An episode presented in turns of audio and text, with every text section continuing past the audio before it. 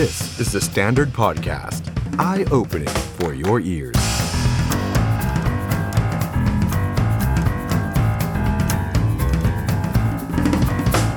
สวัสดีครับ ตอนรับผู้ชมเข้าสู่รายการ The Standard Now กับผมออฟชัยนนท์หานคีรีรัตน์นะครับ คุณผู้ชมครับวันนี้มาเจอกันครับ วันอังคารที่ 21 มิถุนายน 2565 นะครับ ในวันที่ชุ่มฉ่ำมากเลยครับ ผมขับรถกลับมานี่ โอ้โห ฝนตกหนักมากมากมากมากมากมากมากนะครับ ฝนตกหนักมากจริงๆครับ แล้วก็ลมแรงมากนะครับ อย่างกับพายุเข้าเลยนะครับ ก็ไม่รู้ว่าสถานการณ์น้ำท่วมในค่ำคืนนี้ของกรุงเทพมหานครนี่จะเป็นอย่างไรนะครับผู้ว่าชาติชาติน่าจะต้องทำงานหนักอีกแล้วนะครับหลังจากที่ตอนบ่ายเนี่ยไปไฟไหม้นะครับบ่ายเย็นไปไฟไหม้นะครับค่ำคืนนี้ก็คงต้องไปน้ำท่วมนะครับเพราะว่าฝนตกหนักจริง ๆนะครับ แล้วก็เส้นทางที่ผมขับกลับมาเนี่ยก็มีน้ำท่วมขังหลายจุดแล้วด้วยนะครับไล่มาจากอโศกนะครับสุขุมวิทพระรามสี่ จนมาถึงทางรถไฟสายเก่านะครับอ้าวยังไงคุณผู้ชมรับชม The Standard Now ผ่านช่องทางไหนนะครับรับชมกันอยู่ที่ไหนมาคุยกันหน่อยครับตอนนี้น้ำท่วมเป็นยังไงฟ้าฝนเป็นยังไงครับฝนตกหรือเปล่าครับที่บ้านของคุณผู้ชมนะครับนอกเหนือจากพื้นที่กรุงเทพก็ได้นะครับในต่างจังหวัดในต่างประเทศนะครับรับชมอยู่ที่ไหน ส่งข้อความมาคุยกันหน่อยนะครับทั้งทาง Facebook แล้วก็ YouTube ของ The Standard นะครับคุณหนุ่มมี่บอกว่านนทบุรีฝนตกหนักมากนะครับนี่ฮะคุณ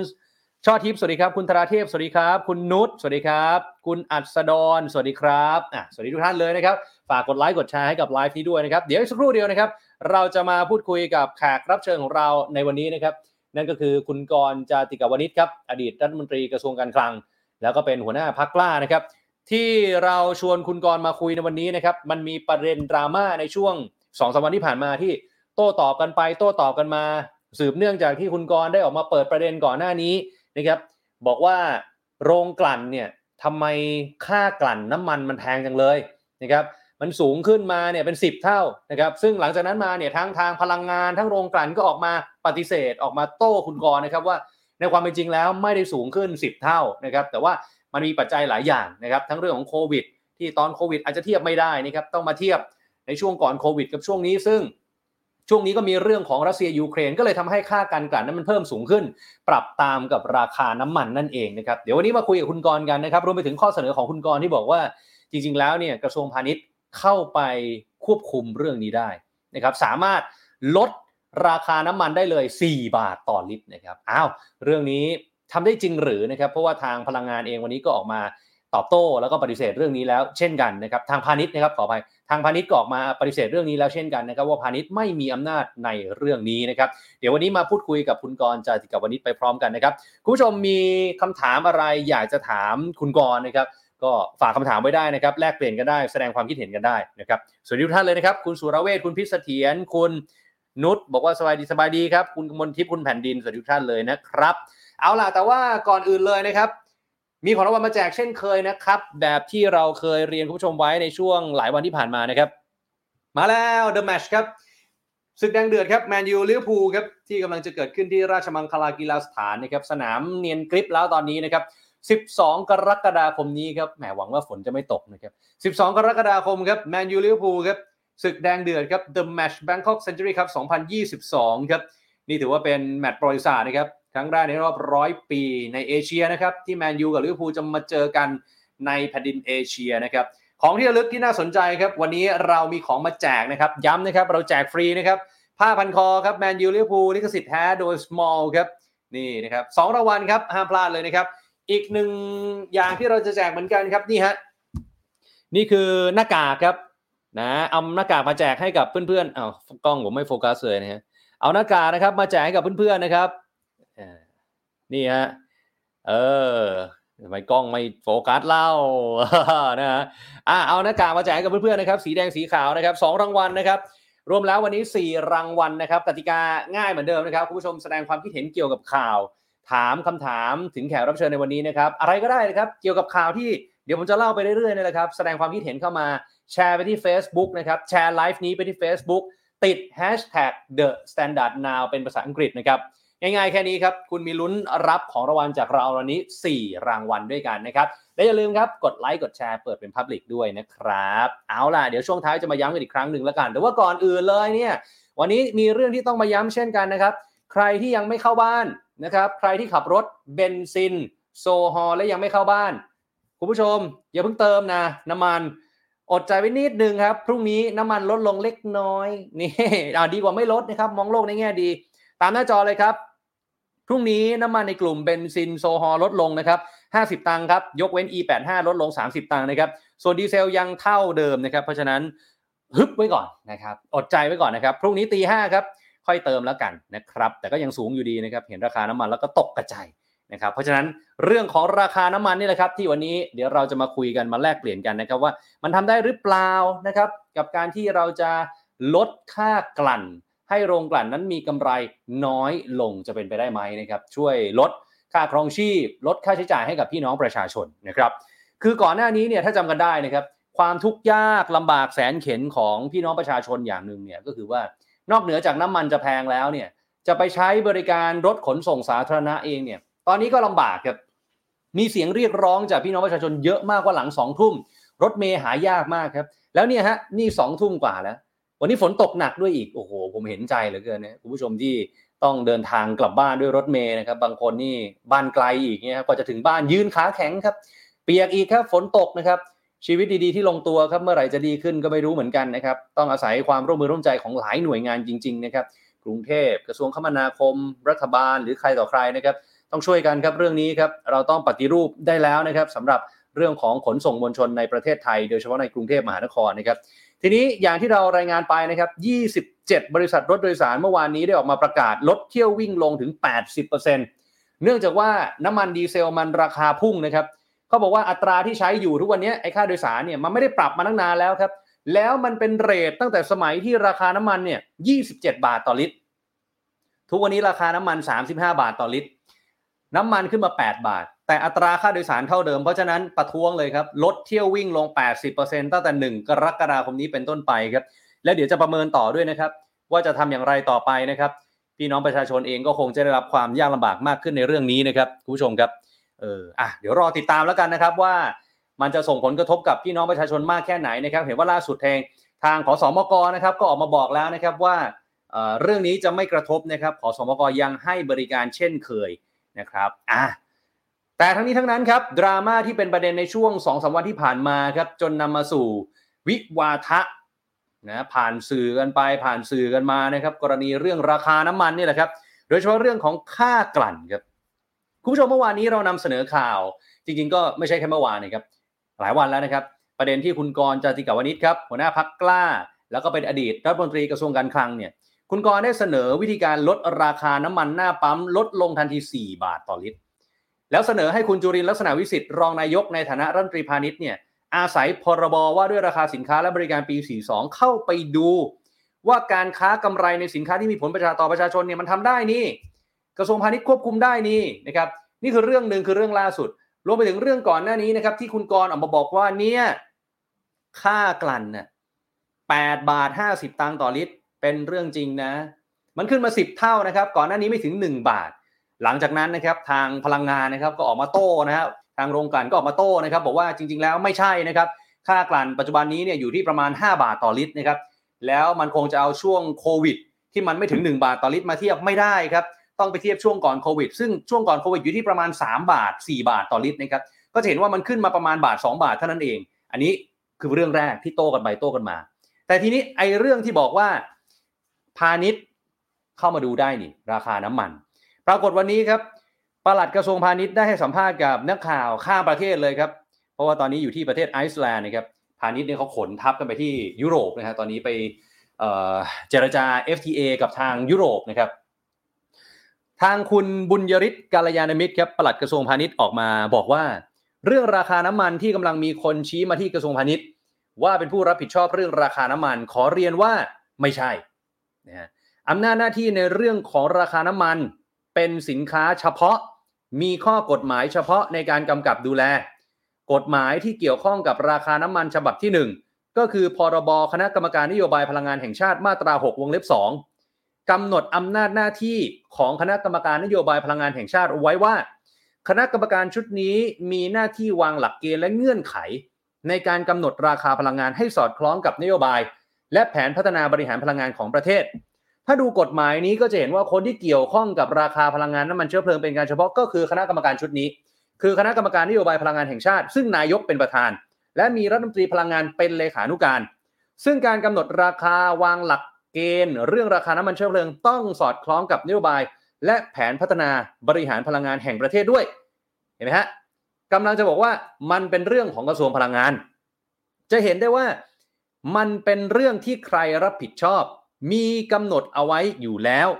เพราะมีกองทุนน้ำมันเชื้อเพลิงที่บอกเอาไว้ด้วยนะครับ บอกว่ามีวัตถุประสงค์เพื่อรักษาเสถียรภาพราคาน้ำมันเชื้อเพลิงในภาวะวิกฤตน้ำมันเชื้อเพลิงนี่ฮะและยังมีอีกหนึ่งตัวที่เกี่ยวข้องกับเรื่องนี้ก็คือมาตรา 27 พรบกองทุนน้ำมันเชื้อเพลิงกำหนดไว้ว่าใครเป็นผู้ต้องส่งเงินเข้ากองทุนน้ำมันเชื้อเพลิงนะโรงกลั่นผู้นำเข้านะก็จะเห็นอยู่แล้วว่ากองทุนมีหน้าที่อะไรในเวลาสถานการณ์วิกฤต ใครเป็นคนบริหารจัดการและมีหน้าที่ส่งเงินเข้ากองทุนนี่นะฮะประธานในเรื่องนี้นะครับก็คือกระทรวงพลังงานนะครับ เพราะฉะนั้นดูแล้วก็คือกระทรวงพลังงานนะครับ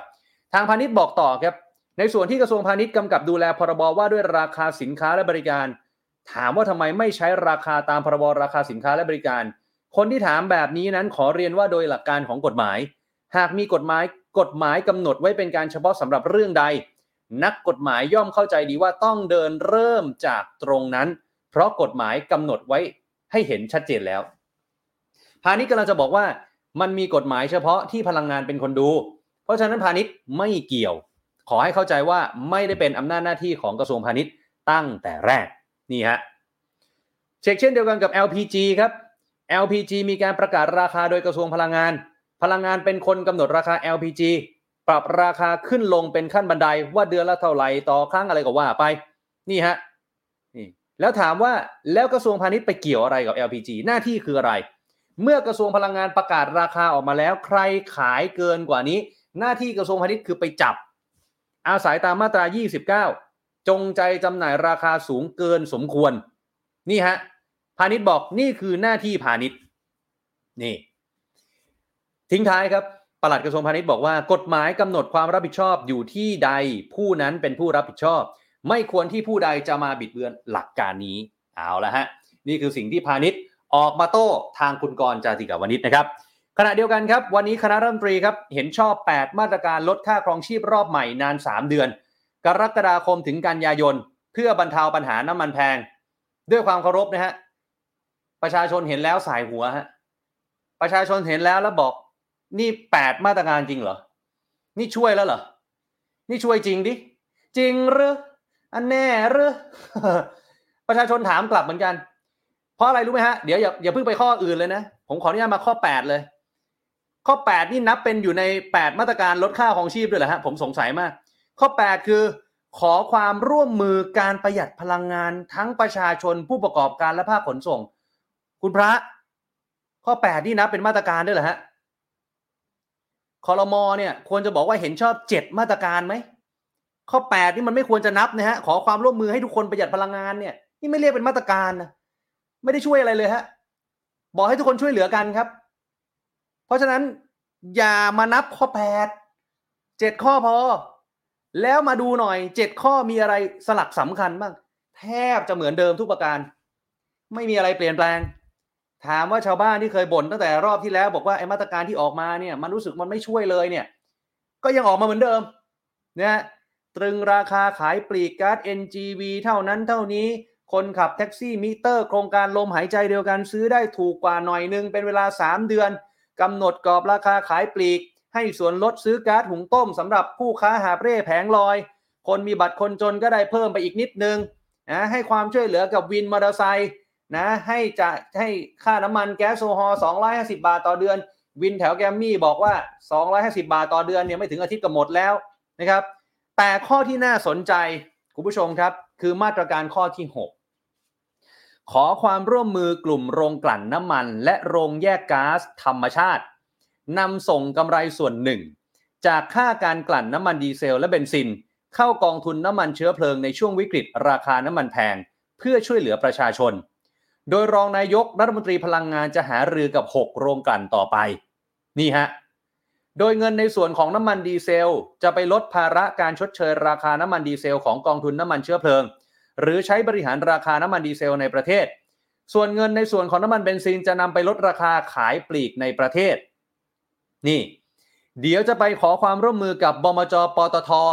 นำส่งกำไรส่วนหนึ่งของโรงแยกก๊าซธรรมชาติ เข้ากองทุนน้ำมันเชื้อเพลิง คาดว่าจะจัดเก็บได้ประมาณ 500ถึง1,000 ล้านบาทต่อเดือน ในช่วงกรกฎาคม สิงหาคมและกันยายนคำถามก็คือว่า การขอความร่วมมือโดยที่ไม่ได้ไปบังคับ หรือไม่ได้ไปมีกฎหมายอะไรรองรับเนี่ยเขาจะยอมเหรอฮะว่ากันง่าย ๆทำไมเขาถึงเขาจะต้องเอาเงินกำไรของเขาเดือนละห้าร้อยถึงหนึ่งพันล้านบาท เอามาให้อะ ใช่ไหมฮะ ด้วยความเคารพจริงๆผมก็ไม่ได้มีความรู้เรื่องของเศรษฐกิจเรื่องของน้ำมันมากเท่ากับคนอื่นๆนะครับ แต่ผมก็เป็นประชาชนตาดำๆที่อ่านข่าวนี้ แล้วก็คิ้วขมวดนิดนึงว่ามันจะช่วยจริงเหรอนะเอาส่วนอีกหนึ่งเรื่องครับ ก็เรื่องเราเที่ยวด้วยกันนะครับ ต่อไปฮะเฟสสี่นะครับก็อันนี้ก็น่าจะช่วยกระตุ้นการการท่องเที่ยวเรื่องของเศรษฐกิจในประเทศด้วยนะครับ แต่ผมย้ำอีกทีนึงนะฮะข้อ8นี่อย่าไปนับ ขอความร่วมมือเนี่ยนะ เอาไปดูไอเดียสุดบันเจิดของกระทรวงพลังงานกันหน่อยครับ กรมพัฒนาพลังงานทดแทนและอนุรักษ์พลังงานครับ วันนี้มีโพสต์ที่ฮือฮามากๆในโลกออนไลน์นะครับ คนไปกดไลค์กดแชร์แสดงความเห็นกันเพียบนะเขาแนะนำให้ในช่วงนี้นะครับ ที่เข้าของแพงน้ำมันแพงทุกอย่างแพงนะครับ ไอเดียบันเจิดนี่ใช้เตามหาเศรษฐีครับคุณผู้ชม พี่น้องประชาชนไปซื้อเตามหาเศรษฐี เตาซูเปอร์อังโล เป็นเตาหุงต้มประสิทธิภาพสูงนี่เขาบอกว่ามีประสิทธิภาพเชิงความร้อนมากกว่าเตาอั้งโล่ตามท้องตลาด 29%ถ้าพี่น้องประชาชนนะ หันมาใช้เตามหาเศรษฐีนะ จะประหยัดไม้ฟืนและถ่านที่นำมาใช้เป็นเชื้อเพลิงได้ถึง 500ถึง600บาทต่อครัวเรือนต่อปี ฟังไม่ผิด ประหยัดไปปีหนึ่งเนี่ยห้าถึงหกบาท แถมยังช่วยลดการใช้แก๊ส LPG ในครัวเรือนอีกด้วย อายุการใช้งานนี่สองปีเป็นอย่างต่ำเออ เอาสิ นี่ฮะปรากฏ ทัวลงสิครับ พอโพสต์ภาพนี้ลงไป บางคนบอกวิสัยทัศน์ยอดเยี่ยม สมแล้วที่เป็นกระทรวงพลังงาน แต่อาจจะเป็นกระทรวงพลังงานที่เกิดมาผิดยุค นี่จะเมตาเวิร์สแล้วครับ กระทรวงพลังงานประเทศไทย แนะนำให้ประชาชนใช้เตามหาเศรษฐี แต่บางคนมาแสดงความเห็นบอกว่ามันช่วยจริง ๆ นะ ที่ต่างจังหวัดบางบ้านใช้อยู่ มันประหยัดไปเยอะอ้าวนานาจิตตังคุณผู้ชมจะคิดเห็นอย่างไรกับเรื่องเตามหาเศรษฐี ส่งข้อความมาคุยกันหน่อยครับ นะ มาคุยกันหน่อยครับ นี่นะเออฝากกดไลค์กดแชร์ด้วยนะครับคุณผู้ชมครับใครที่เข้ามาแล้วนะครับ วันนี้ครับ แน่นอนนะฮะเรื่องของเตามหาเศรษฐีนี่ถูกแชร์กันเยอะ เรื่องของราคาน้ำมันก็ถูกพูดถึงกันเยอะ เราก็ต้องมาพูดคุยกับผู้รู้ครับ ผมยอมรับนะครับ ผมรู้ไม่มาก รู้ไม่หมดนะครับ เพราะฉะนั้นต้องมาคุยกับผู้รู้ มาถามรายละเอียด มาถามความคิดเห็นกันหน่อยนะครับ ในเรื่องต่างๆ นานาที่ผมได้เล่าข่าวให้กับคุณผู้ชมได้ฟังกันไปนะครับคุณผู้ชมถ้าเกิดว่าอยากจะรับทราบข้อมูลนะครับ ก็ต้องมาฟังเช่นกันนะครับอ้าววันนี้ครับเราจะมาพูดคุยกับคุณกรจาติกาวานิชครับหัวหน้าพักกล้าและอดีตรัฐมนตรีกระทรวงการคลังครับ สวัสดีครับคุณกรครับ สวัสดีครับออฟครับโอ้คุณกรครับช่วงที่ผ่านมานี่ดราม่าเยอะเลยนะครับ วันนี้ต้องขออนุญาต ชวนมาคุยหน่อยนะครับในหลาย ๆ เรื่องหลาย ๆประเด็นนะครับ แต่ว่าก่อนจะไปเรื่องของไอ้เรื่องการกลั่นเรื่องราคาน้ำมัน อยากทราบความเห็นคุณกรเรื่องเตามหาเศรษฐีเมื่อกี้ฮะก็ฟังออฟอยู่ครับ แต่ก็ขอสงวนความเห็นครับ เพราะว่า เห็นโซเชียลแสดงความเห็นกันไปเยอะแล้วนะครับวันนี้ วันนี้โอ้โห ภาพนี้คนแชร์กันกระหน่ำเลยอ้าวโอเคครับ งั้นเข้าเรื่องของเราดีกว่านะครับ วันนี้เนี่ยผมขออนุญาตเริ่มจากเอาเรื่องล่าสุดนะครับ ที่มีมติของคอรมอมานะครับ มาตรการ 8 ข้อ ซึ่งหลายคนดูแล้วก็สายหัวนะครับ ว่ามันก็ไม่ค่อยช่วยสักเท่าไหร่เนี่ยแต่มันมีข้อหนึ่งอย่างที่ผมได้เกริ่นเอาไว้เมื่อสักครู่นะครับ ก็คือการขอความร่วมมือกับโรงกลั่น นะให้เอากำไรเนี่ยส่งกองทุนน้ำมัน ตรงนี้คุณกรมีความคิดเห็นยังไงกับมาตรการข้อนี้ครับว่ามันจะเป็นไปได้ไหมแล้วเขาจะให้ความร่วมมือหรือเปล่าครับคืออันดับแรกที่เป็นข้อสังเกตนะครับ ก็คือตัวเลขเดิมที่พูดไว้สองหมื่นกว่าล้านมันมันหายไปแล้วนะครับไม่แน่ใจว่าคุยไปคุยมาแล้วไม่กล้าที่ยืนยันตัวเลขนั้นหรือเปล่า แต่ว่าผมแสดงความเห็นเรื่องนี้มาชัดเจนนะครับว่าทั้งหมดเนี่ยมันเป็นเพียงแค่สัญญาปากเปล่าครับ แล้วก็มีกังวลว่า สุดท้ายแล้วมันจะปฏิบัติได้จริงไหมนะฮะก็ต้องเล่าให้ฟังนิดหนึ่งนะครับว่าเอ่อความพยายามที่จะแก้ปัญหาแบบนี้เนี่ยทางกระทรวงพลังงานได้เคยทำไว้ครั้งหนึ่งเมื่อปี 51 นะครับเอ่อสมัยเอ่อรัฐบาลเพื่อไทยสมัยของท่านสมัครสุนทรเวชตอนนั้นเนี่ยค่าการกลั่นก็สูง แล้วก็ได้ไปขอความร่วมมือจากโรงกลั่น เท่าที่จำไม่ผิดนี่ก็คือประมาณเดือนละ 200 กว่าล้านนะครับ9เดือน ซึ่งเอ่อสุดท้ายแล้วเราก็ไม่รู้อะครับว่า เอ่อเขาให้ความร่วมมือจริงหรือไม่ยังไงเอ่อครับแล้วก็ทุกโรงกลั่นให้ความร่วมมือหรือหรือหรือเปล่า หรือว่าเป็นเพียงแค่โรงกลั่นของปตทนะครับ คือผมมองว่าเรื่องระดับนี้เนี่ยมันควรที่จะทำให้มันเป็นเรื่องเป็นราวครับ มีหลักธรรมาภิบาลที่ที่ชัดเจน เพราะว่าเอ่อเราพูดแต่แรกว่ามันควรจะออกมาในรูปของกฎหมายนะครับเอ่อจะเป็นกฎหมายลาบลอย ซึ่งจริง ๆ นี่ก็คือประเด็นเรื่องของการเก็บเอ่อภาษีลาบลอย เพียงแต่ว่าเป็นการขอความร่วมมือนะฮะ มันพอมันไม่เป็นกฎหมายเนี่ยเมื่อกี้ออฟก็พูดถูกเลยครับ คือคือเราไม่รู้เลยว่าสุดท้ายแล้วเนี่ยมันมันจะได้ตามนี้จริงหรือไม่ แล้วก็ครับถ้าผมเป็นผู้ถือหุ้นนะครับ ของตัวโรงกลั่นเนี่ย สมมติผมเกิดโวยวายกับผู้บริหารขึ้นมา ว่าอยู่ดีๆ คุณเอาเงินไปบริจาคเข้ากองทุนได้ไง แล้วเกิดการใช่ฟ้องร้องขึ้นมาเนี่ย มันจะอืมมีผลยังไง เพราะมันไม่มีกฎหมายมามารองรับอะครับ ผมคิดว่าครับมันก็สร้างความลำบากใจให้กับทางผู้บริหารของทางโรงกลั่นเขาด้วยนะครับ แล้วก็ อาจจะมีความรู้สึก เอ๊ะ เดี๋ยวเอ่อเราจะมีการการการเอ่อแบ่งกันยังไงนะครับ ว่าโรงกลั่นจะต้องจะต้องบริจาคในสัดส่วนอืมเอ่อเท่าไหร่มีความเป็นธรรมความโปร่งใส นอกเหนือจากนั้นเนี่ยแม้แต่ตัวประเด็นเม็ดเงินนะครับอะสมมุติครับเรายึดตามเม็ดเงินเดิมที่เขาเคยพูดไว้นะครับ ก็คือเท่าไหร่นะประมาณพันกว่าล้านสำหรับเบนซินห้าถึงเจ็ดพันล้านสำหรับดีเซลนะครับก็คือเดือนละประมาณแปดพันล้านเนี่ยณวันนี้เราไม่รู้เลยว่าตัวเลขนั้นมันมาจากไหน คิดมายังไง นะฮะครับมันน้อยไปไหมหรือมันมากไปไหมเป็นธรรมกับเอ่อเอ่อตัวโรงกลั่นหรือเปล่า หรือว่าเป็นธรรมกับทางฝั่งประชาชนไหมคือมันไม่มีหลักการหรือเหตุผลเอ่อในในการอธิบายนะครับ นอกเหนือจากนั้นเนี่ยมันก็เป็นแค่เอ่อข้อตกลงช่วง 3 เดือนนะครับ ซึ่งก็มีคำถามตามมาอีกว่าอ่าแล้วสมมติราคาน้ำมันมันยังสูงต่อเนื่องเกิน 3 เดือนนะซึ่งแนวโน้มตอนนี้ก็คือดูเหมือนว่าไม่มีใครพูดเลยนะครับ ว่ามันจะลงเอ่อ ภายใน3เดือน ทุกคนพูดถึงว่ามันจะเอ่อเป็นเป็นวิกฤตยาวนานไปนับเป็นเป็นเป็นปีได้นะครับ ซึ่งครับพอพ้นสามเดือนไปแล้วโรงกลั่นเขาอาจจะมีคำถามว่าแล้วเดี๋ยวจะมาขอเขาเพิ่มหรือเปล่านะฮะอืมในแง่ของผู้ถือหุ้นก็คงมีความกังวล คือมันมีความไม่ชัดเจนนะครับ คือขาดความชัดเจนขาดความโปร่งใสตรงนี้ เพราะฉะนั้นเนี่ยก็เลยมองว่าถ้าจะเอาจริงกับเรื่องนี้นะฮะออกเป็นกฎหมายเลยนะครับอืมเป็นกฎหมายเอ่อเราจะเรียกว่าภาษีลาบลอยก็ได้ นะครับกำหนดกำหนดเกณฑ์มาเลยชัดเจนนะครับ ซึ่งออกมาเป็นในรูปของพระราชกำหนดเนี่ยดีที่สุดก็คือฝ่ายบริหารออกมาเป็นกฎหมายและมีผลบังคับใช้เลย แต่ว่าต้องส่งให้สภาเนี่ยได้มีโอกาสได้พิจารณา ซึ่งพอเข้าสภาเนี่ยมันก็จะมีการตั้งคำถามนะครับโดยสสทั้งฝั่งรัฐบาลฝ่ายค้านแล้วมันจะต้องมีการนำเสนอหลักการในการร่างกฎหมายแต่แรก เราก็จะได้รู้ว่าเออหลักการของมันคืออะไร รวมไปถึงที่มาของตัวเลขด้วยนะครับ ว่ามันมาจากการคำนวณ จากอะไร ตรงนี้มันเป็นประโยชน์นะครับ คือบริหารบ้านเมืองระดับนี้มันต้องมีคือมีแปร ผมมองว่ามันต้องมีหลักการนะฮะตอนนี้ครับคือมันมันเหมือนกับอย่างที่ว่าครับ มันเป็นสัญญาอืมปากเปล่าที่ที่ผมคิดว่ามันทำให้ขาดความน่าเชื่อถือ แล้วก็ขาดหลักธรรมาภิบาลในการบริหารบ้านเมืองที่ที่ดีนะครับ ก็ก็เลยมองมองว่าอย่างที่ว่าครับออกมาเป็นกฎเลยถ้าถ้าจริงจังกับเรื่องนี้นะครับ ครับคือลำพังแค่ไปขอความร่วมมืออย่างที่ออกมาพูดวันนี้เนี่ยดูแล้วไม่เวิร์กนะฮะอย่างที่คุณกรณ์บอกไปเมื่อสักครู่นี้นะครับครับแต่ทีนี้ในในช่วงสัปดาห์ที่ผ่านมาครับคุณกรณ์ประเด็นที่มาจากตัวคุณกรณ์กับทางพักกล้าเนี่ยมันก็มีอยู่สองเรื่องหลักๆนะฮะเดี๋ยวเราจะมาไล่เรียงไปทีละประเด็นเอาประเด็นล่าสุดก่อนก็คือที่คุณกรณ์ออกมาบอกว่าเนี่ยสามารถลดราคาน้ำมันหน้าปั๊มได้เลยทันที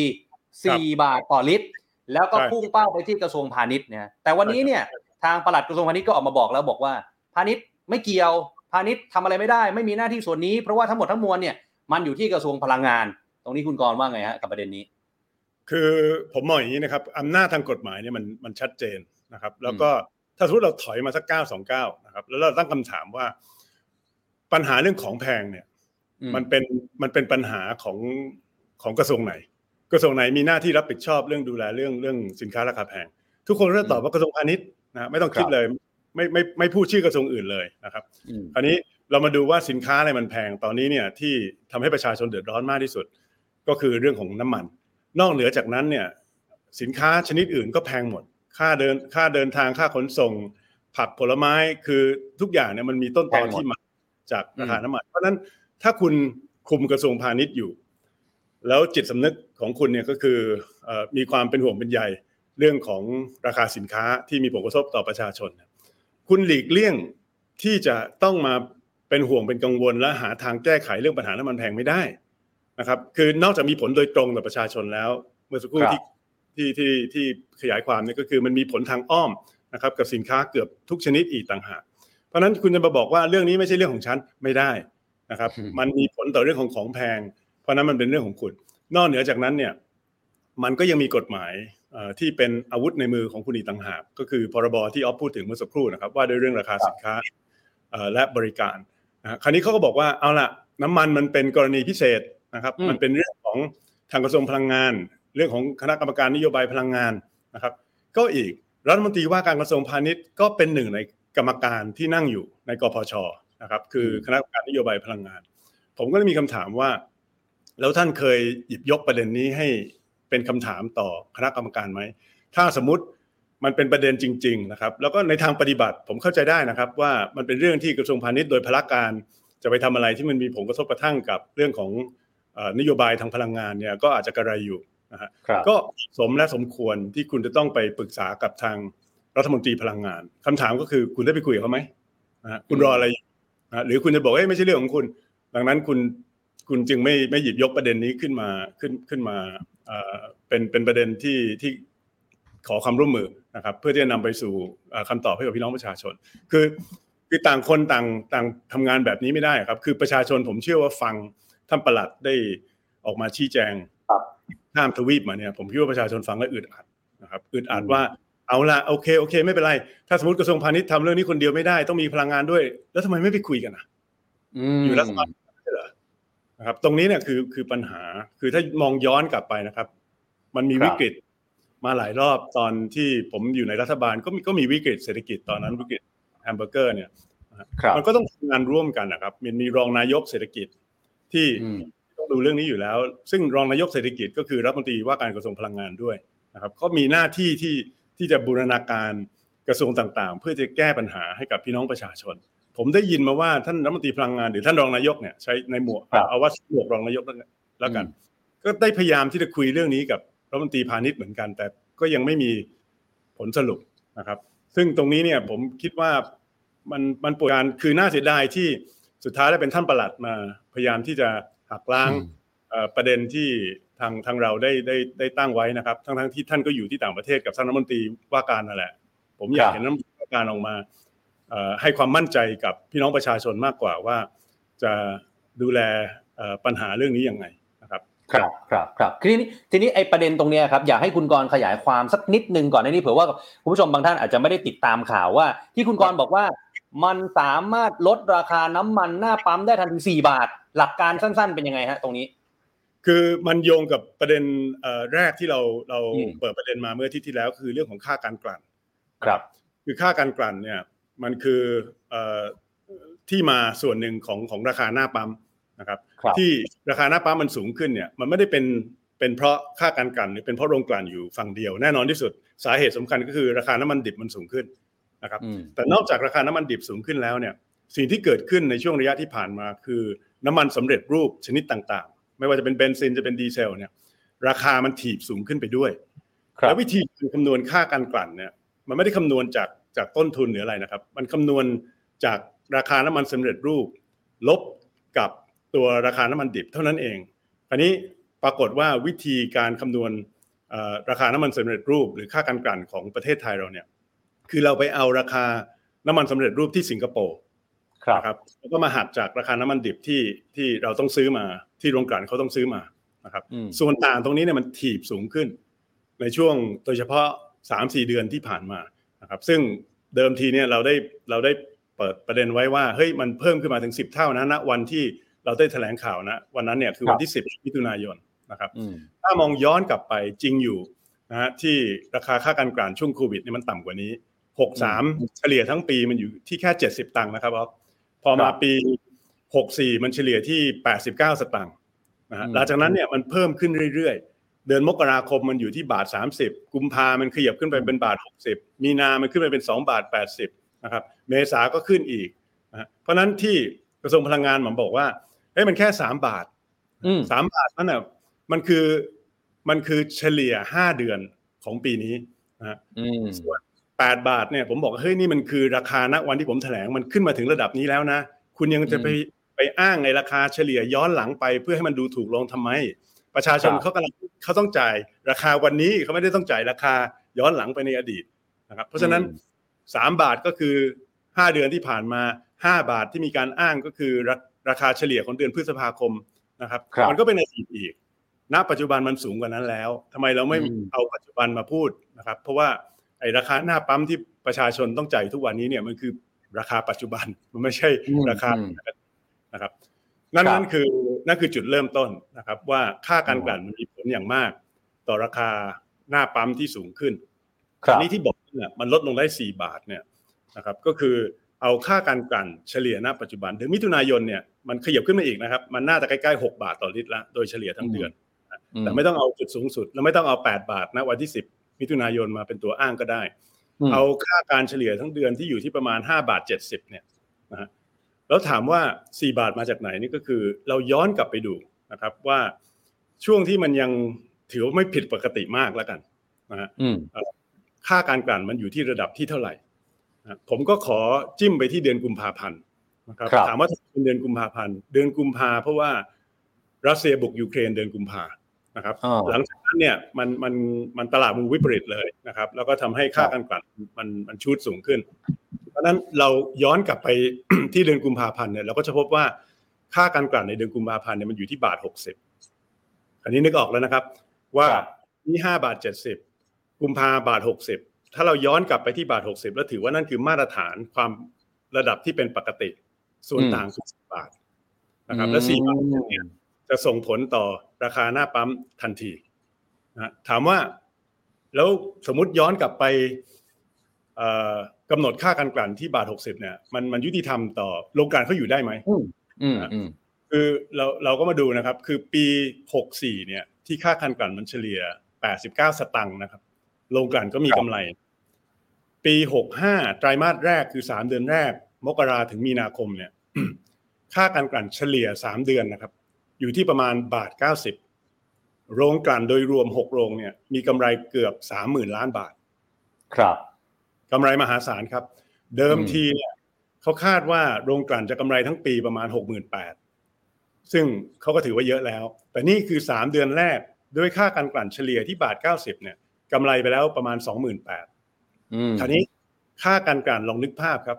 ที่ระดับปัจจุบันคือเกือบเกือบหกบาทเนี่ยจะกำไรเท่าไหร่อืกำไรไม่ค่าการกลั่นไม่ถึงสองบาทกำไรเกือบสามหมื่นถ้ากำไรหกบาทเนี่ย มันจะกำไรสามเท่าไหมนะครับอืมซึ่ง มันมันมหาศาลนะครับครับเราบอกว่าเอาล่ะเพื่อความเป็นธรรมกับกับทุกฝ่ายเนี่ยนะไม่ต้องย้อนกลับไปที่ 80กว่าสตังค์เอ่อเมื่อปี 64 หรือ 70 สตางค์เมื่อปี 63 แต่เอาที่บาท 60 เนี่ยซึ่งเป็นระดับราคาที่คุณก็ยังทำกำไรได้เยอะอยู่เนี่ยนะฮะส่วนต่างตรงนี้เนี่ยเอากลับคืนเพื่อที่จะมาช่วยกองทุนน้ำมันเอามาช่วยพี่น้องประชาชนที่เดือดร้อนอยู่ ผมคิดว่าครับ ก็เป็นข้อเสนอที่ที่น่าจะเป็นที่ยอมรับโดยโดยทุกฝ่าย แล้วก็ขอขอเสริมประเด็นนิดหนึ่งครับว่าครับไอ้ไอ้เครื่องมือที่อยู่ในถามว่าทำได้ไหมเนี่ย คือเครื่องมือที่อยู่ในในเอ่อในมือของรัฐบาลเนี่ย ก็คือพรบว่าด้วยเรื่องของราคาสินค้าและบริการเนี่ยแหละครับ มันเป็นเครื่องมือที่กระทรวงพาณิชย์มีตั้งแต่ปี 2542 นะครับครับแล้วก็ มันก็จะมีคณะกรรมการขึ้นมาชุดหนึ่งชื่อย่อของมันคือกกรนะครับคณะกรรมการชุดนี้เนี่ยมีหน้าที่ในการกำหนดว่าเออสินค้าประเภทไหน ควรที่จะเป็นสินค้าควบคุมบ้างนะครับเขาก็จะใช้เกณฑ์ว่าสินค้าประเภทไหน เป็นสินค้าประเภทที่มีผลกระทบกับความเป็นอยู่ของประชาชน มันจะมีเรื่องของยายารักษาโรค มันจะมีเรื่องของอุปกรณ์การทำการเกษตรอะไรประเภทนั้น และมันมีอยู่แล้วนะครับผลิตภัณฑ์ปิโตรเคมีเหลว แล้วก็ น้ำมันเชื้อเพลิง มันเป็นสินค้าควบคุมอยู่แล้ว ซึ่งคณะกรรมการกกรเขาประชุมกันทุกปีเนี่ย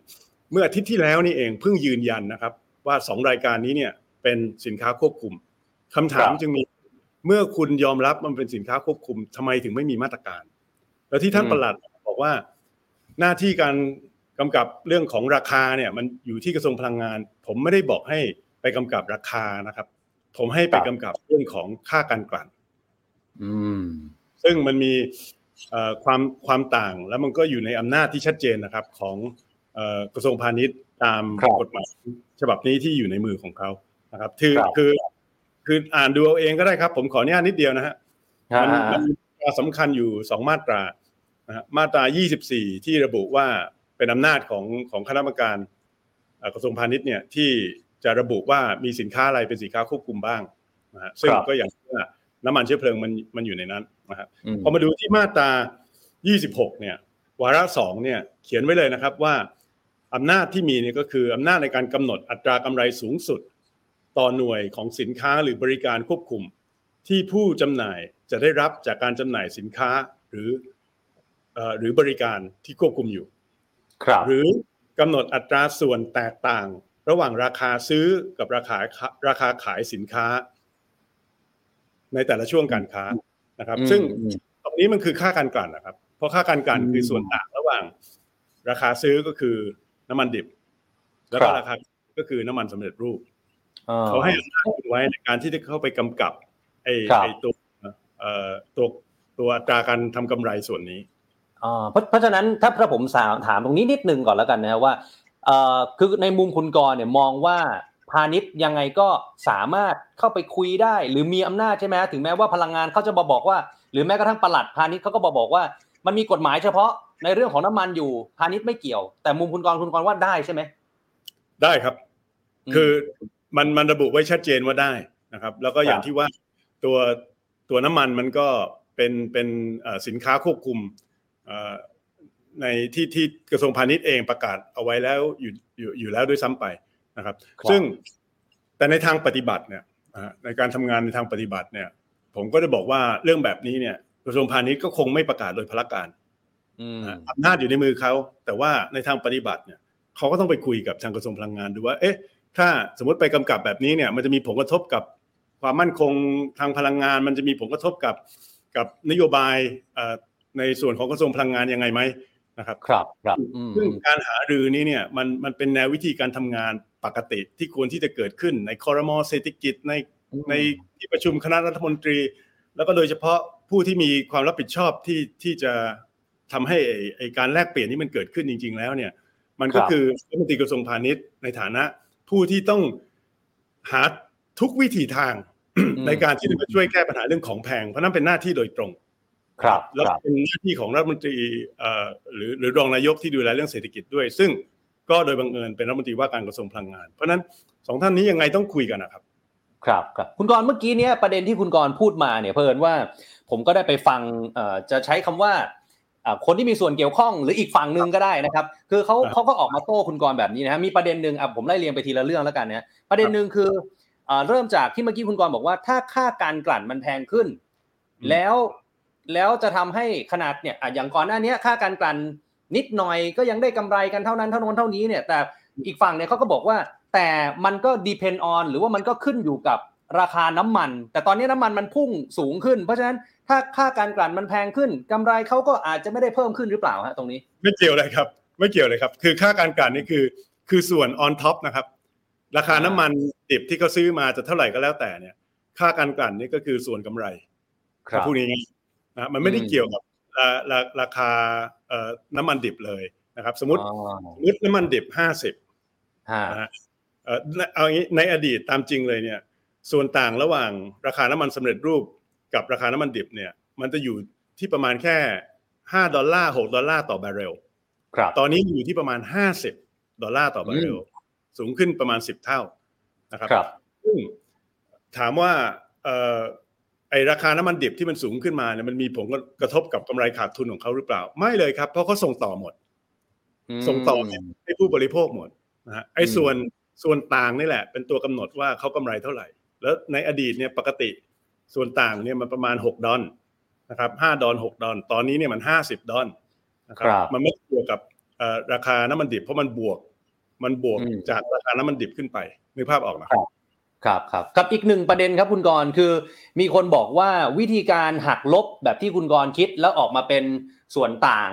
ของการไอ้เรื่องการกลั่นที่ตอนนั้นแปแปบอกว่าแพงขึ้น 10 เท่าจากไม่ถึงบาทมาเป็น 8 บาทนะครับแล้วก็สามารถลดได้ทันที4บาทด้วยนะฮะคือมีบางคนเขาบอกว่าวิธีการนี้มันไม่ถูกต้องหรือเปล่า เพราะว่าเวลาเอาน้ำมันดิบมากลั่นเนี่ยมันได้น้ำมันหลากหลายชนิด อะไรอย่างเงี้ยฮะมันไม่สามารถเอามาหักลบกันอย่างนี้ได้เลยฮะคุณกรณ์เอ่อที่เขาพูดก็ถูกครึ่งหนึ่งนะครับ ถูกครึ่งหนึ่งที่ว่าเวลาน้ำมันดิบมากลั่นเนี่ยมันได้ได้น้ำมันหลายชนิด และแต่ละชนิดเนี่ยมันมีส่วนค่าการกลั่นหรือส่วนกำไรพูดง่ายๆที่ต่างกันนะคครัรับบเวลาเราพูดถึงค่าการกลั่น ทุกครั้งที่เราพูดถึงไม่ว่าจะเป็น 8 บาท 5 บาท 3 บาทนี่คือเฉลี่ยและถ่วงน้ำหนักตามชนิดของน้ำมันสำเร็จรูปแล้วนะครับอืมอย่างอย่างสูตรวันวันก่อน ผมก็ได้ชี้แจงไปในช่วงที่แถลงข่าวในประเด็นนี้เนี่ย อย่างสูตรที่ให้เราคำนวณค่าการกลั่นออกมา 8 บาทกว่า อืมณ วันที่ 10เดือนมิถุนายนเนี่ยนะฮะผมก็ได้ได้เอ่ออธิบายให้เห็นว่า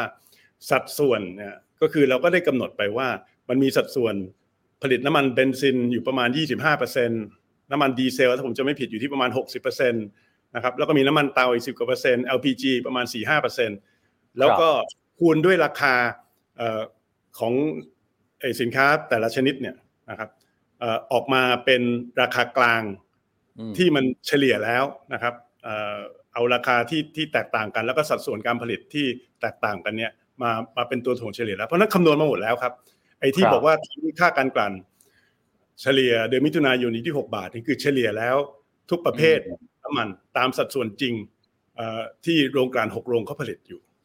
ครับอืมอืมอืมซึ่งซึ่งอ่าในในในมุมของของเรื่องของโรงกลั่นที่เรากำลังคุยกันเนี่ยนะฮะแล้วก็มันก็ ก็ต้องยอมรับว่าอย่างอย่างช่วงแรกที่เราคุยกันคุณกรณ์ก็บอกว่าอ่ามันมีผู้ลงทุนเข้ามาเกี่ยวข้องนะฮะที่รัฐจะไปขอความร่วมมือจากโรงกลั่นใช่ไหมฮะแต่ทีนี้เนี่ยที่เราคุยกันเนี่ยมันก็เกี่ยวข้องกับโรงกลั่นก็เหมือนกัน ถ้าเราไปควบคุมเขามันก็จะไปส่งผลกับธุรกิจเขาด้วยเหมือนกันหรือเปล่าฮะถ้าอย่างนั้น ก็จริงใช่ใช่ครับ ปฏิเสธอืมตรงนั้นไม่ได้นะฮะคือมันจะมีมันก็จะมีเอ่อคำถามเกี่ยวกับเรื่องของหลักการค้าเสรีนะครับ ว่ามันครับจะไปกระทบกับใช่ใช่การค้าเสรีไหม ซึ่งอืมผมต้องบอกเลยนะครับว่าเอ่อผมผมโตมาในในในอาชีพผมก่อนที่จะมาทำงานการเมืองเนี่ยผมอยู่ในสายตลาดทุน เพราะฉะนั้นครับเข้าใจแล้วก็สนับสนุนหลักการค้าเสรี แล้วจริง ๆ มันเป็นแนวทางอุดมการณ์ทางเศรษฐกิจของพรรคกล้าด้วยนะครับอืมแต่ว่าเวลาเราพูดถึงหลักการค้าเสรีเนี่ยอะมันต้องพูดให้หมดครับ มันต้องเป็นหลักการค้าที่มันทั้งโปร่งใสและเป็นธรรมด้วย คือครับสังคมและระบบเศรษฐกิจโดยรวมมันต้องอยู่ได้นะครับ ซึ่ง ในหลักสากลเนี่ยเขาก็ยอมรับว่าบางครั้งบางคราว มันหมายความว่ารัฐเนี่ยต้องแทรกแซงอืมแล้วอย่างในกรณีเรื่องของปัญหาราคาน้ำมันแพงตอนนี้เนี่ย ไปดูสิครับ นี่ประธานาธิบดีไบเดนเขาออกมาสองรอบแล้วมากดดันอืมโรงกลั่นนะครับ บอกว่าใช่ครับนี่รับไม่ได้นะ ที่ที่อืมประชาชนชาวอเมริกันต้องต้องเดือดร้อนจากราคาน้ำมันแพงนะครับ อังกฤษ เยอรมัน อิตาลี สเปน ออก กฎหมายภาษีลาบลอยมาเก็ครับบจากกำไรที่เขามองว่าเป็นกำไรเกินควรในช่วงนี้เนี่ยของอืมธุรกิจพลังงานของเขาในทุกประเทศนะครับครับเพราะฉะนั้นนี่คือประเทศการค้าเสรีประเทศทุนนิยมทั้งนั้นนะครับคือพูดง่ายๆผมกำลังจะบอกว่ามาตรฐานความคิดสากลเนี่ยก็คือการยอมรับว่าเพื่อความอยู่รอดของประชาชน เพื่อความอยู่รอดของระบบเศรษฐกิจเนี่ยบางครั้งครับรัฐต้องแทรกแซงนะครับการเก็บภาษีจริงๆก็คือ ก็คือการแทรกแซงนะครับ ก็คืออมเราก็มองแล้วก็ไม่ไม่มีใครถกเถียงนะครับ ว่าเฮ้ยกำไรมันต้องแบ่งให้รัฐบ้างนะ รัฐจะได้ไปทำนู่นทำนี่อันนี้คือเรื่องเดียวกัน เพียงแต่ว่ามันเป็นกรณีพิเศษ และพอมันเป็นกรณีพิเศษเนี่ยมันถึงต้องมีความโปร่งใสมาก ๆ ต้องมีคำอธิบาย แล้วก็ต้องมีความชอบธรรมนะครับในเหตุผล อยู่ดีๆ จะไปออกภาษีเก็บกฎหมาย โดยไม่เอ้ยโทษนะเอ่อออกกฎหมายเก็บภาษีโดยที่ไม่มี ไม่มีเอ่อความชอบธรรมหรือเหตุผลที่จะมาอธิบายต่อสาธารณชนเนี่ยผมคิดว่ามันมันทำไปอย่างนั้นเนี่ยระบบเศรษฐกิจมันอยู่ไม่ได้นะครับ แต่ครัในบกรณีนี้เนี่ยผมมั่นใจครับว่ามันเป็นเรื่องที่อธิบายได้นะครับอืมอธิบายถึงความเดือดร้อน อธิบายถึงลาบลอยของโรงกลั่นที่ผมใช้ครับคำว่าลาบลอยเนี่ยก็คือไอ้กำไรที่มันเพิ่มขึ้นมาเนี่ย มันไม่ได้เกิดจากการที่โรงกลั่นต้องไปทำอะไรเป็นเป็นพิเศษนะครับ มันอืมันเพิ่มขึ้นมาเพียงเพราะ ราคาน้ำมันสำเร็จรูปในตลาดโลกมันสูงขึ้นเท่านั้นเองนะฮะครับทุนการผลิตที่จริง ๆ ของโรงกลั่นเนี่ยยังเหมือนเดิมนะครับ มันมันอืมยังไม่ได้ต่างกับตอนสมัยที่ค่าการกลั่นมันอยู่ที่ 80 สตางค์หรือ 70 สตางค์มันเท่าเดิมนะฮะครับคือนะไอตัวสูตรคำนวณเนี่ย มันทำให้อยู่ดีๆเขาเอ่อไอกำไรของเขามันกระโดดขึ้นมาก็เท่านั้นเองมันถึงมันถึงเข้าเกณฑ์คำว่าลาบลอยนะครับอืมหรือเมื่อเป็นเช่นนั้นถ้าลาบลอยเฉยๆก็ไม่เป็นไรนะครับ ไม่มีใครว่าอะไร แต่ลาบลอยในกรณีที่ประชาชนเอ่ออยู่อยู่บนทุกข์ร้อนของประชาชนผมขอพูดอย่างนั้นแล้วกันนะครับอ่ามันก็เลยเป็นเป็นเหตุผลที่รัฐบาลเอ่อผมเชื่อว่ามีความชอบธรรมเพียงพอนะครับ ที่จะเข้ามาเอ่อเก็บอืมภาษีรับรอยเป็นกรณีพิเศษ ข้อดีของไอ้กฎหมายนี้นะครับไอ้พรบราคาสินค้าเนี่ย คือมันมันมีกลไกอยู่แล้วนะครับครับเป็นกลไกทบทวน คือ สมมุติว่ามันมีทุกๆ ปีเนี่ยทางคณะกรรมการเนี่ยเขาต้องมาทบทวนนะครับ ว่ายังมีความเหมาะสมความชอบธรรมหรือไม่ ที่ยังจะควบคุมราคาหรือควบคุมกำไรของสินค้าแต่ละชนิดที่อยู่ในบัญชีนะคือทุกๆ ปีต้องมีการทบทวน เพราะฉะนั้นถ้าสถานการณ์มันเปลี่ยนไปนะอาจจะไม่ต้องสปีก็ได้ สมมติ 6 เดือนราคาน้ำมันมันกลับไปอยู่เท่าเดิมเนี่ยผมคิดว่าทางกระทรวงพาณิชย์ทางคณะกรรมการ ที่ดูแลกฎหมายฉบับนี้เนี่ยสามารถที่จะทบทวนมาตรการ แล้วก็ถอนมาตรการออกได้ตามความเหมาะสมนะครับอืเอ่มออืมแต่ละสถานการณ์ครับครับคุณกรณ์ครับแต่ว่าอันนี้มันมีข้อสงสัยอีกนิดนึงแล้วกันนะฮะว่า ถ้าสมมุติว่าเราไปกำหนดกำไรหรืออะอย่างที่บอกเนี่ยฮะคือรัฐบาลเนี่ยใช้คำว่าขอความร่วมมือ แต่ถ้าเราสมมติออกเป็นกฎหมายไปเลย แล้วก็ให้ผู้ค้าหรือโรงกลั่นเนี่ยเขาเขาได้กำไรน้อยลงนะฮะเอาถ้าว่ากันตามตรง สมมุติว่าครับถ้าเกิดเขาบอกว่า อ๋อเล่นแบบนี้ใช่ไหมงั้นฉันลดการสั่งซื้อหรือนำเข้าน้ำมันดิบไปเลยแบบเนี้ยมันจะมีปัญหาในอนาคตไหมฮะว่า เกิดการขาดแคลนน้ำมันไปอีก หรือว่ามีอะไรตามมาในอนาคตอย่างเงี้ยฮะคืออันดับแรกนะครับเอ่อเอาเอาประเด็นนี้ก่อนครับข้อเสนอของเราเนี่ยมันจะมีผลกระทบต่อกำไรเขาแค่ส่วนเดียวนะครับ ไม่ใช่ทั้งหมดอืมเพราะว่าผมคิดว่าเราเนี่ยมีเจตนาที่จะควบคุมในส่วนที่เขาขายในประเทศเท่านั้นอ่าส่วนที่เขาส่งออกเนี่ย เขาก็ยังส่งออกได้ในราคาอัตรากำไรเดิมอยู่ครับเพราะฉะนั้นเอ่อกำลังการผลิตโรงกลั่นของไทยเนี่ยมันอยู่ที่ประมาณ1ล้าน2แสนบาร์เรลต่อวันนะครับ ซึ่งเขาส่งออกประมาณ5แสนบาร์เรลครับเอ่อใช้ในประเทศประมาณ7 0 0 0 0 0เพราะฉะนั้นส่วนเกือบครึ่งเนี่ยยังเป็นส่วนที่เขายังได้กำไรระดับพิเศษนี้อยู่นะครับอืมเพราะฉะนั้นมาตรการนี้มันจะมีผลกระทบเพียงแค่ในส่วนที่เขาขายในประเทศ อ๋ออันนี้ถามว่านี่นี่คือประเด็นที่หนึ่งประเด็นคที่รับสองเนี่ยก็มีเอ่อประเด็นนี้มาตลอดนะครับโรงกลั่นเขาจะบอกว่าเอ่อถ้าอย่างนั้นเนี่ยเขาไม่ขายในประเทศ ถ้าราคาต่างประเทศสูงกว่าเขาส่งออกหมด อืมอืมคือตรงนี้เนี่ยก็ก็เป็นเรื่องของทางรัฐบาลอีกนะครับ ที่มีมีเอ่อมีอำนาจที่จะกำหนดโควต้าการส่งออกได้ เรารู้อยู่แล้วว่าเราต้องใช้น้ำมันเท่าไหร่ในประเทศอืมนะครับอื มมันก็มีมาตรการได้ว่าเอาละเท่าที่คุณผลิตเนี่ยเอ่อคุณส่งออกได้เพียงแค่นี้ ถามว่าเขาถึงขั้นที่จะไม่ผลิตเลยหรือไม่ไม่มีทางครับ เพราะอัตราค่าการกลั่นที่เราพูดคุยกันอยู่เนี่ยมันเป็นอัตราที่เขายังกำไรอยู่เขาจะหยุดผลิตทำไมอืครับมผมไม่ได้บอกให้เขาขาดทุนเขายังกำไรอยู่แต่ครับระดับกำไรลดลงเอ่อเพื่ออย่างที่ว่าครับเพื่อเพื่อบรรเทาความความเดือดร้อนของของประชาชน ยังไงมันไม่ได้มีเหตุผลเลยนะครับ ที่จะนำไปสู่การยุติการผลิตโดยโรงกลั่นแล้วก็โดยเฉพาะโรงกลั่นส่วนใหญ่ ก็เป็นของปตทอีกต่างหากนะครับ หรือปตทใหญ่ ซึ่งปตทก็เป็นของรัฐบาลนะฮะครับวันนี้วันนี้คือคือรัฐบาลไม่ได้ไม่ได้เข้าไปกำกับปตทเอ่ออือมในในในฐานะที่เป็นรัฐวิสาหกิจเท่านั้นเอง ซึ่งก็โอเคไม่เป็นไรในช่วงปกติก็คือปล่อยให้เขา ทำของเข้าไปนะครับ แต่ครับแต่ในช่วงแบบนี้เนี่ยไอสภาพความเป็นรัฐวิสาหกิจเนี่ยมันมันมีมันมีความหมายนะครับ มันมีความหมายแง่ของความรับผิดชอบที่ที่ที่มีต่อต่อประชาชนด้วยไม่ใช่เพียงแค่ต่อผู้ถือหุ้นครับครับคุณกรณ์ครับตอนนี้คือดูเหมือนว่าสิ่งที่คุณกรณ์พูดออกมาปุ๊บเนี่ยก็ไปกระทบโดยตรงนะฮะก็คือทางพลังงานกับทางครับกระทรวงพาณิชย์นะฮะแต่ว่าฟีดแบ็ที่กลับมาเนี่ยดูเหมือนว่าสิ่งที่คุณกรณ์เสนอไปเนี่ยจะไม่ได้รับการตอบรับเลยนะฮะคือทุกคนออกมาโต้หมด ทีนี้หลังจากนี้เนี่ย คุณกรณ์จะเอาไงต่อไปดีฮะ จะนำเสนอต่อไปหรือว่าจะหาคิดว่ามีจุดตรงกลางที่จะมาคุยกันได้ไหมครับ ว่ามันควรจะเป็นยังไงอะไรอย่างเงี้ยฮะ ตอนนี้ ครับผมคิดว่าอันดับแรกเนี่ย มันทำให้ตอนนี้ทุกคนก็เอ่อเข้าใจในประเด็นปัญหาเรื่องของค่าการกลั่นแล้วนะครับอืมแล้วก็หนึ่งในมาตรการเจ็ดมาตรการใช่ไหมอ๊อฟไม่ใช่แปดนะครับเอ่อหนึ่งในเจ็ดเอ่อที่ท่านนายกเอ่อหรือคณะมนตรีได้ประกาศออกมาวันนี้เนี่ย ก็คือเรื่องของการไปขอความร่วมมือ เอ่อครับเพื่อที่จะบริจาคเงินเข้ากองทุนน้ำมัน สมมุติเขาบริจาคจริงสองหมื่นกว่าล้าน อันนี้ก็ช่วยเยอะนะครับอ่ามันก็มันก็คือสองหมื่นกว่าล้านที่ไม่อย่างนั้นเนี่ยประชาชนคนไทยก็ต้องเป็นคนจ่าย ต้องเข้าใจนะครับว่าหนี้กองทุนน้ามันเนี่ยตอนนี้มันก็ขึ้นไปเกือบแสนล้านแล้วนะฮะครับหนี้กองทุนน้ำมันเนี่ยมันคือภาระโดยตรงของประชาชนนะครับ ความหมายของการมีหนี้มากถึงขนาดนั้นในกองทุนน้ำมันเนี่ยก็คือ ราคาน้ำมันในอนาคตลดลงเนี่ยราคาหน้าปั๊มของคนไทยก็ยังจะไม่ลดไปอีกนานครับเพ ราะว่าเขาจะต้องเก็บไอ้ค่าตงเข้ากองทุนน้ำมันเนี่ย จนกว่าเขาจะสามารถไปชำระหนี้นี้หมดได้ ครับอีกนานครับอ่าเพราะฉะนั้นตรงนี้เนี่ยถ้าสมมุติว่ามันมีการขานรับจริงในส่วนของโรงกลั่นนะครับ ในการที่จะช่วยลดภาระให้กับกองทุนน้ำมันเนี่ยก็ถือว่าประสบความสำเร็จในระดับหนึ่งนะครับ ในการเคลื่อนไหว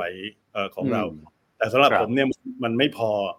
เอ่ออมสิ่งที่ผมพยายามนำเสนอนี่ก็คืออ่าพูดง่ายๆวัดในในส่วนของประชาชนเลยเนี่ย มันยังไม่ได้ทำให้ราคาหน้าปั๊มลดลง ครับ เพราะฉะนั้นขั้นตอนต่อไปเนี่ยก็คือต้องตั้งคำถามสังคมต้องช่วยกันตั้งคำถามนะครับ กับทางรัฐบาลว่า ด้วยอำนาจที่มีอยู่ในมือเนี่ย คุณจะปล่อยให้มีการทำกำไรแบบนี้ โดยโรงกลั่น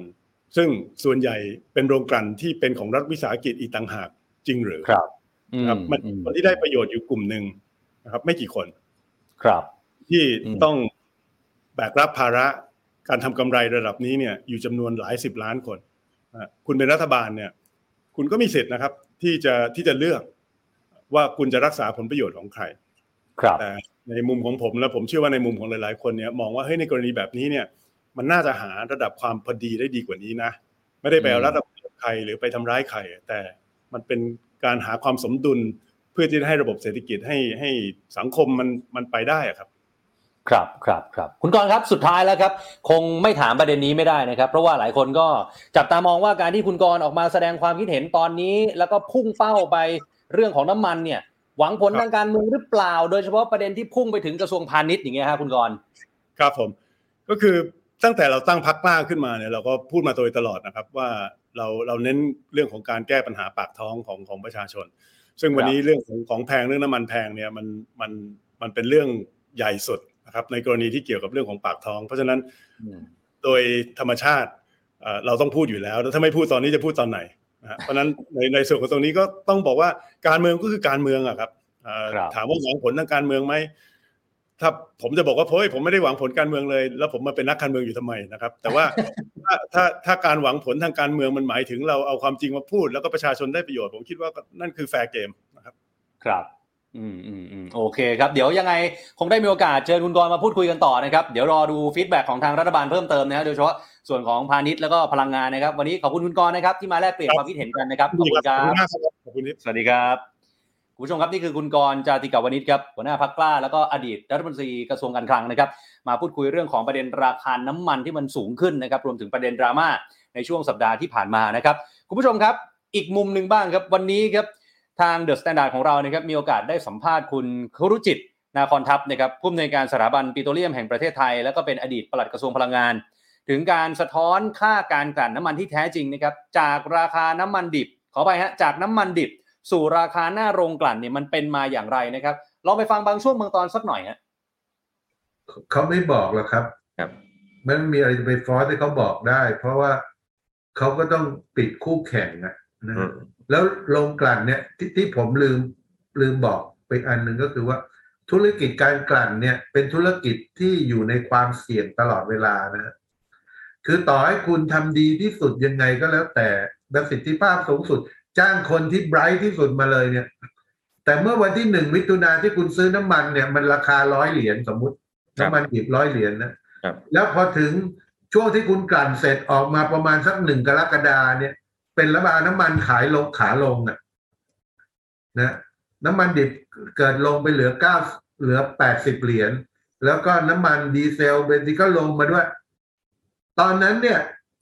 อะไรที่คุณออกมาจากขอกลั่นแล้วเนี่ย มันเหมือนคุณอั้นไม่ได้อะมันคุณกินกินอาหารไปแล้วคุณต้องถาบขับถ่ายอะ ไม่งั้นขอขอถังคุณแน่นหมด คุณต้องขาย วันนั้นโลกเขาซื้อกันเท่าไหร่ คุณต้องขายในราคานั้นนะเพราะฉะนั้นคุณก็ถ้าเป็นขาขึ้นคุณก็ดีไป ขาลงคุณก็ดีก็แย่ก็ขาดทุนไป ลงกันที่เขาชอบมากที่สุดก็คือราคานิ่ง แล้วมันจะพิสูจน์ว่าเขาเก่งจริงหรือเปล่านะทีนี้ผมผมไม่ไม่แน่ใจว่าเวลาเวลาคนที่เขาเอามานำเสนอว่า โอ้ส่วนต่างมันเยอะทำไมมันมันกำไรเยอะอย่างนี้เนี่ย เขาเอาเฉพาะดีเซลหรือเปล่านะเพราะว่าเวลาคุณจะทำส่วนต่างที่มันสะท้อนสะท้อนความสามารถของโรงกลั่นดีคุณต้องเอาทุก Product สิทุกผลิตภัณฑ์ตั้งแต่ยางมะตอย น้ำมันเตาเบนซิน kerosene น้ำมันก๊าดดีเซล น้ำมัน jet LPG ทั้งถาดทั้งหอเลยเนี่ย เพราะบางตัวมันถูกกว่าน้ำมันดิบด้วยนะ แล้วคุณก็ต้องมา weight เอาไปเลยว่าเขากลั่นได้เท่าไหร่เนี่ย ซึ่งแต่ละโรงกลั่นจะไม่เหมือนกันเลย มันโรงกลั่นหกโรงแล้วก็โรงกลั่นทุกโรงเนี่ยมันจะมีคุณลักษณะที่ไม่เหมือนกันในการกลั่น product เพราะน้ำมันดิบเอาอะไรมากลั่นก็ไม่รู้เนี่ย เวลาคุณจะหาค่าการกลั่นจริงเนี่ย คุณต้องเอา weighted average ถ่วงน้ำหนักของทุกผลิตภัณฑ์ แล้วมาคูณราคาที่มันขายได้ในวันนั้น แล้วก็มาลบด้วยค่าค่าน้ำมันดิบที่ซื้อมาในการผลิตล็อตนั้น แล้วน้ำมันดิบร้อยส่วนเนี่ยมันไม่ได้กันออกมาได้ร้อยส่วนนะมันมีลอสไปในอากาศด้วยจากการขนส่งจากอะไรเนี่ยนะคุณก็ต้องมาคำนึงถึงพวกนี้ด้วยนะมันถึงจะได้ค่าการกลั่นที่ถูกต้องนะครับนี่ก็เป็นอีกมุมหนึ่งนะฮะจากผอผู้อำนวยการสถาบันปิโตรเลียมแห่งประเทศไทยนะครับคุณผู้ชมครับนี่คือเรื่องของน้ำมันนะครับ แต่ว่าท้ายที่สุดแล้วเนี่ยด้วยความเคารพนะครับ ผมเองก็เป็นประชาชนคนไทยคนหนึ่งนะฮะ ที่เราไม่รู้หรอกว่าเบื้องลึกเบื้องหลังนะกระบวนการขั้นตอนเนี่ยมันมีอะไรบ้างนะครับ ก็รู้เท่าที่ได้สัมภาษณ์เท่าที่ได้ตามข่าวครับ แต่มันจะมีปัจจัยอะไรที่มากไปกว่านั้นนะครับ เรื่องนี้เองเนี่ยผมเชื่อเหลือเกินว่าพี่น้องประชาชนตาดำๆที่เขาทำมาหากินเนี่ยเขารู้แค่ว่าเขาเงยหน้ามองไปเนี่ยเขาเห็นตัวเลขราคาน้ำมันที่หน้าปั๊มเนี่ยมันปวดใจครับ จะบอกว่าราคาน้ำมันทั่วโลกก็ เพิ่มสูงขึ้นแพงขึ้น ก็ต้องไปดูครับ ว่าแล้วเขามีมาตรการที่จะช่วยเหลือพี่น้องประชาชนของเขาอย่างไร แล้วของเราล่ะ มันพอแล้วหรือยังนะครับ ก็ฝากรัฐบาลด้วยนะครับ ไม่รู้ละครับ ไม่รู้ต้องฝากใครคนที่มีส่วนเกี่ยวข้องครับ เพราะว่าตอนนี้พี่น้องประชาชนลำบากจริง ๆนะครับ โดยเฉพาะอีกหนึ่งพื้นที่นะครับที่ลำบากมากเลยครับ เพราะไฟไหม้ฮะบ่ายวันนี้ครับ บริเวณชุมชนบ่อนไก่ที่พระรามสี่แขวงลุมพินีเขตปทุมวันครับไฟไหม้หนักมากครับ เปลวเพลิงคือน่ากลัวมาก ๆ ครับ คุณผู้ชมครับ เนี่ยฮะ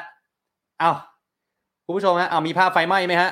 ผมมาเป็นภาพประจันชัดชาติเลยหรือเออเอาภาพไฟไหม้ก่อนนะฮะนี่คือไฟไหม้หนักจริง ๆ ครับ แล้วสภาพความเสียหายครับ หลักๆเนี่ยประมาณ 30 หลังคาเรือนนะครับ แต่เคราะห์ดีนะครับไม่มีใครเสียชีวิตนะครับ มีคนบาดเจ็บเล็กน้อยครับประมาณ2อสารายนะครับเคราะห์ดีที่ไม่มีใครเสียชีวิต แล้วบ้านแถวนั้นเนี่ยมันเป็นบ้านไม้นะครับคุณผู้ชม บ้านไม้2ชั้นแทบทุกหลังเลยนะครับทำให้ไฟนี่ยิ่งลุกลามไปกันใหญ่ ประกอบกับบริเวณจุดนั้นเนี่ยเป็นชุมชนซอยแคบครับ รถดับเพลิงก็เข้าไปยากลำบากนะครับ ตอนบ่ายสามครับ อย่างที่เห็นไปเมื่อสักครู่นะครับ คุณชาชาติสิทธิพันธ์ครับ ผู้ว่ากทมครับ ก็รีบแว้นครับ จากการประชุมนะฮะไปที่จุดเกิดเหตุนะครับนี่ฮะโดยให้เทศกิจเนี่ยเป็นคนแว้นพาไปนะครับ เพื่อติดตามสถานการณ์นะครับ ท้ายที่สุดแล้วประมาณสักบ่ายสามโมงครึ่งโดยประมาณนะครับ ก็สามารถควบคุมเพลิงเอาไว้ได้ นี่ฮะนี่เป็นภาพจังหวะที่ผู้ว่านะครับก็ลงพื้นที่ไปนะครับ นอกเหนือจากบ้านเรือนที่ได้รับผลกระทบแล้วนะครับ ก็มีคอนโดแถวนั้นก็ได้รับผลกระทบด้วยเช่นกันนะครับ แต่ว่าน่าสงสารชาวบ้านจุดนั้นมากๆนะครับ บางคนเนี่ยก็คือขนข้าวขนของหนีออกมาไม่ทันนะครับ บางคนก็เมื่อกี้นะฮะแบกตู้เย็นหนีออกมา บางคนก็แบกอะไรไม่ได้เลยครับ ได้แต่ตัวออกมาบางคนเนี่ยอยู่ที่ทำงาน ต้องรีบกลับมาดูก็ไม่ทันแล้วครับ บ้านนี่เกิดไฟไหม้ไปหมดแล้วนะครับ หนักจริง ๆ ครับหนักจริง ๆ นะครับ เบื้องต้นเนี่ยเดี๋ยวต้องไปดูนะครับว่าจะช่วยเหลือเยียวยาอะไรได้บ้างนะครับ เพราะว่าเห็นว่าทางผู้ว่ากทมเองก็ได้สั่งนะครับเอาศูนย์เยาวชนแถวบ่อนไก่เนี่ยเป็นศูนย์พักพิงชั่วคราว ให้พี่น้องประชาชนที่ได้รับผลกระทบจากเหตุไฟไหม้นะครับไม่มีที่อยู่คืนนี้ก็ต้องไปนอนกันตรงนั้นก่อนนะครับ แล้วเดี๋ยวเรื่องของการช่วยเหลือเยียวยา จะให้สอนอลุมพินีเนี่ยรับแจ้งต่อไปนะครับ เป็นกำลังใจให้นะครับ ไฟไหม้มาทีเนี่ยมันสิ้นเนื้อประดาตัวจริง ๆ นะครับ เป็นกำลังใจให้ชาวบ้าน พี่น้องประชาชนชุมชนบ่อนไก่ทุกท่านด้วยนะครับ ถ้าเกิดว่าใครขาดเหลืออะไรนะครับ ดูรายการของเราอยู่นะครับ ต้องการความช่วยเหลืออะไรก็ลองส่งข้อความเข้ามาในแฟนเพจ Facebook ของ The Standard ก็ได้นะครับเผื่อเราจะเป็นสื่อกลางช่วยเหลือได้บางส่วนนะครับ ส่วนตอนนี้เนี่ยเชื่อเหลือเกินว่าหลาย ๆ พื้นที่น่าจะน้ำท่วมนะฮะจุดไหนน้ำเป็นยังไงก็ส่งข้อความมาคุยกันได้เช่นกันนะครับ วันนี้ขอบคุณทุกท่านนะครับสำหรับทุกการติดตามนะครับ ฝากกดไลค์กดแชร์ แล้วก็กดติดตามให้กับเราด้วยนะครับพรุ่งนี้สองทุ่มกลับมาเจอกันใหม่สวัสดีครับ The Standard Podcast, eye Open for your ears.